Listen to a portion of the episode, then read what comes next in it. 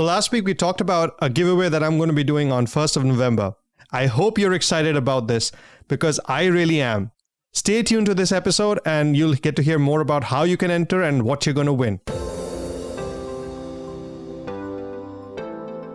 This is the Decoding Obesity Podcast, where we simplify, demystify, and decode obesity, helping you lose weight and feel great. So, gear up for a fascinating journey through this ever evolving field, and let's see what we find. And please remember that the thoughts and opinions on this podcast do not constitute medical advice. Don't forget to visit our website, www.decodingobesity.com, for show notes and more info. And now, here's your host of the Decoding Obesity podcast, Dr. Avishkar Sabharwal.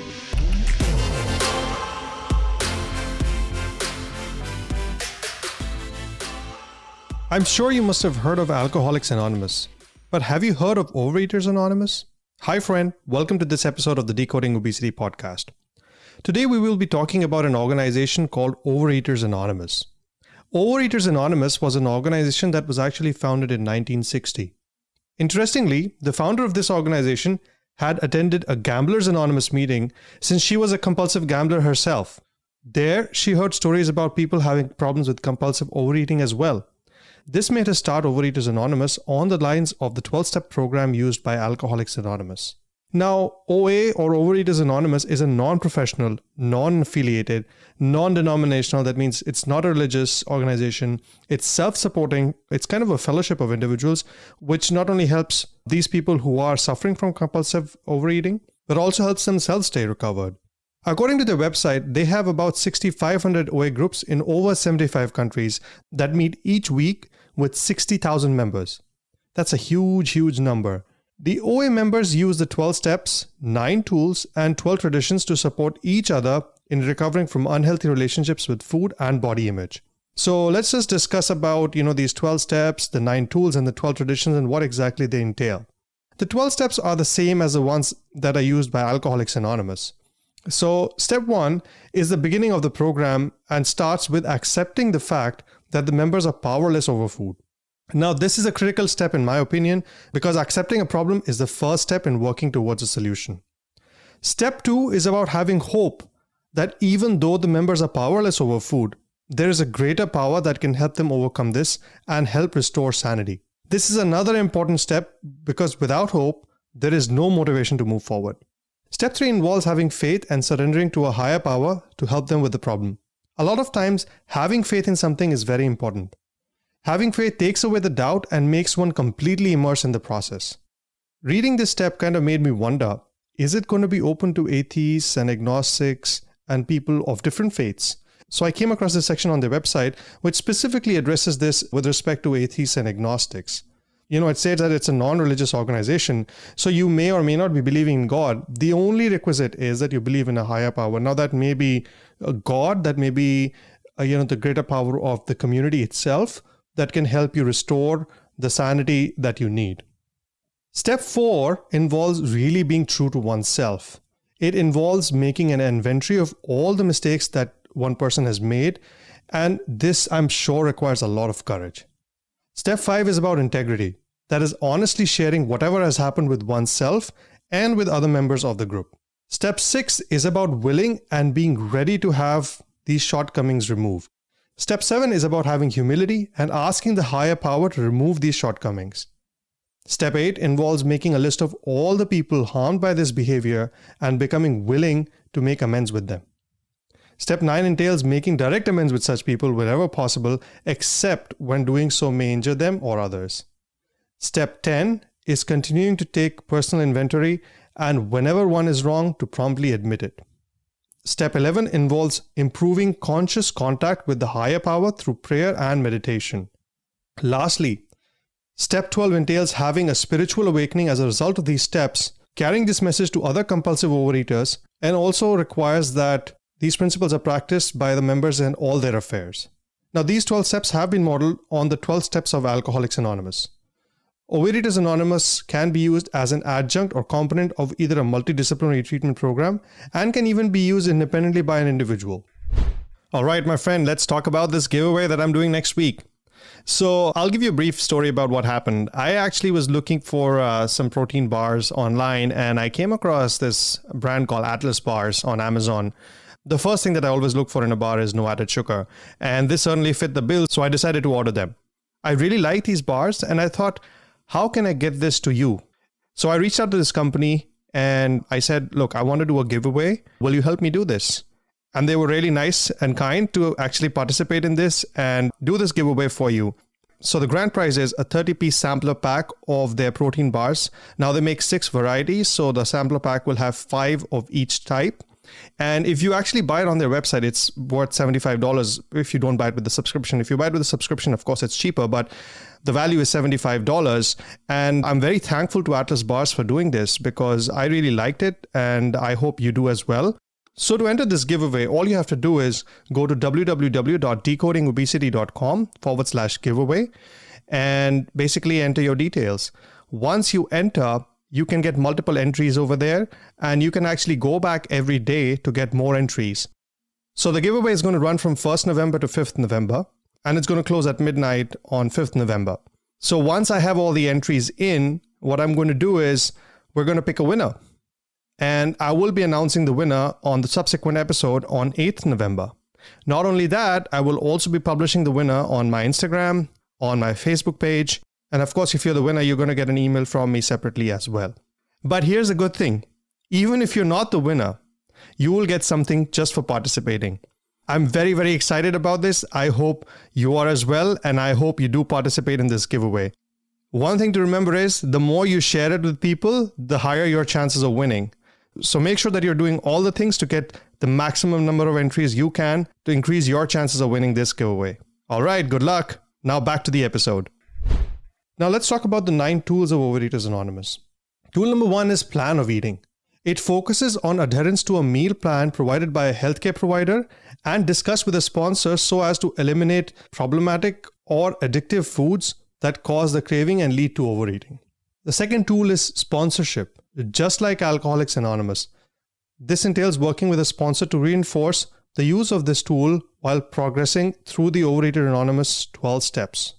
Another important tool that the OA offers is the use of telephone calls with other OA members to build a stronger social support network.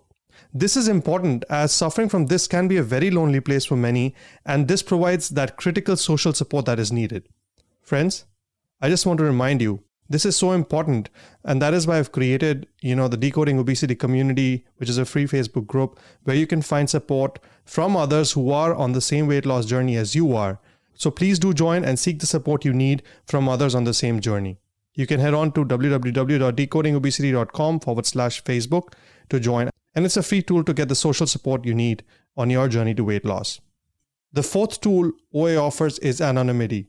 This protects the confidentiality of the participants so that people are able to share honestly and openly without the fear of being judged or gossiped about. Another tool offered is the opportunity to attend meetings and service that helps cultivate a sense of connection to something greater than oneself. The sixth tool is reading the 12 step literature is another important tool that Overeaters Anonymous offers. This helps provide guidance and education about the whole process. The Overeaters Anonymous also encourages its members to use reflection as a tool to reflect on their daily thoughts, feelings, their daily readings, and their path to recovery, and to write these down. When we put our thoughts down on paper, it becomes easier to see the situations more clearly. Having a clear action plan is another tool OA offers. An action plan helps clearly identify and implement attainable actions, both short and long term. Lastly, OA believes in service to others who need help. The basic purpose of Overeaters Anonymous is to carry this message of help to other people suffering from compulsive eating. They also have 12 traditions, which I'm going to name down. Tradition 1 is that the common welfare comes first. The members believe that personal recovery depends on this unity within Overeaters Anonymous. Tradition 2 states that for the group's purpose, there is but one ultimate authority, the higher power the members believe in. Their leaders do not govern but are trusted servants to this higher power. Tradition 3 states that the only requirement for OA membership is to desire to stop eating compulsively. Tradition 4 states that each group should be autonomous except in the matters affecting other groups or Overeaters Anonymous as a whole.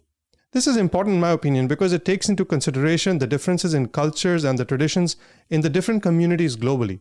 This helps tailor these local meetings depending on the cultural differences of the people who participate in these meetings in the different parts of the world.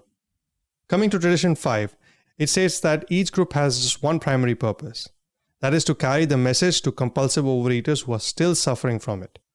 Now, tradition 6 is also very important in my opinion. It states that an Overeaters Anonymous group will never endorse, finance, or lend the Overeaters Anonymous name to any related facility or outside enterprise because the problems of money, property, and prestige can divert members from the primary purpose that is to help other people who are suffering from compulsive overeating. Tradition 7 states that every Overeaters Anonymous group ought to be fully self supporting and should decline outside contributions. Again, very important because that takes away the possibility of having an external influence on the whole group because of contributions. Tradition 8 states that Overeaters Anonymous should remain forever non professional, but their service centers can employ special workers. Tradition 9 states that OA as such will never be organized, but may create service boards or committees directly responsible to those they serve. Tradition 10 states that Overeaters Anonymous has no opinion on outside issues, hence, the Overeaters Anonymous name should never be drawn into public controversy. Tradition 11 states that their public relations policy is based on attraction rather than promotion, and that is why they always try to maintain this personal anonymity at the level of press, radio, you know, films, TV, and other media of communication. Tradition 12 states that anonymity is the spiritual foundation of all these traditions. Now, let's talk about the data on Overeaters Anonymous. The data on OA is limited, but I did come across a dissertation looking at its efficacy in binge eating disorder and bulimia. The researchers found that longer involvement with Overeaters Anonymous, greater adherence to a food plan, increased frequency of phone calls to other members, and the more time spent writing about one's thoughts and feelings predicted a lower frequency of relapse. Some research also supports OA's effectiveness when used in conjunction with standard treatment model. A private Israeli treatment center actually used the 12 step program as an adjunct to counseling and treatment, and they collected data on adult women with obesity and bulimia nervosa. And what they found was that there was a mean weight loss of 9.7 kilograms amongst adults with obesity and a 71% success rate in cessation of purging behaviors among adults with bulimia over a six month period when they used this 12 step program in conjunction with their standard of care. There was also a qualitative study looking at the subjective experiences of the group members. The researchers reported that the members got a sense of belonging as well as transformations from a dieting mentality. Their viewpoint changed to one of emotional and spiritual recovery. Some of the things are, of course, concerning over here. For example, the emphasis on self diagnosis can lead to people identifying their problems and seeking solutions that match their perceived goals related to weight loss or their eating disorder pathology. Secondly, members may give food advice that is generic or based on what has worked for them, which might either not be beneficial or even may be detrimental at times. Thirdly, conventional eating disorder approaches tend to encourage eating all foods in moderation rather than reducing exposure to foods that produce uncontrollable craving. There is another consensus that the culture of many 12 step programs is overly restrictive and contains punitive food messaging that may be harmful to one's long term relationship with food. Some eating disorder professionals also feel that these 12 step programs may be a source of weight stigma, which may also compound the problem rather than solving it. I think the biggest drawback of Overeaters Anonymous is the lack of quality data on its efficacy. In the end, I would say Overeaters Anonymous may be something definitely worth considering, but as a complement to standard treatment, and I think that also should be undertaken under the care and supervision of a qualified healthcare professional. I hope this was helpful to you. If you are suffering from an eating disorder, you should certainly discuss this with your physician to see if this may be of benefit to you.